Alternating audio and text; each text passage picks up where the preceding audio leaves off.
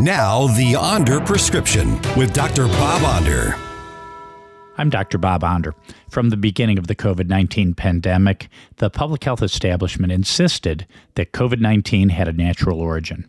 Then, in May 2021, Dr. Anthony Fauci, testifying before Congress, denied that the NIH ever funded gain of function research at the Wuhan Institute of Virology.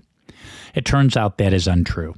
In September 21, documents from the NIH showed that the Wuhan Institute, using U.S. taxpayer money funneled through the nonprofit EcoHealth Alliance, had been engaged in what the U.S. government defined as gain of function research of concern, intentionally making viruses more dangerous.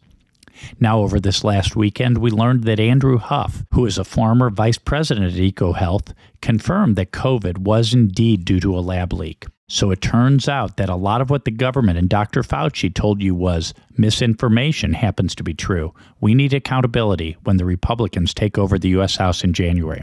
I'm Dr. Bob, and that's my prescription. Find more Dr. Bob Onder at bobondermo.com.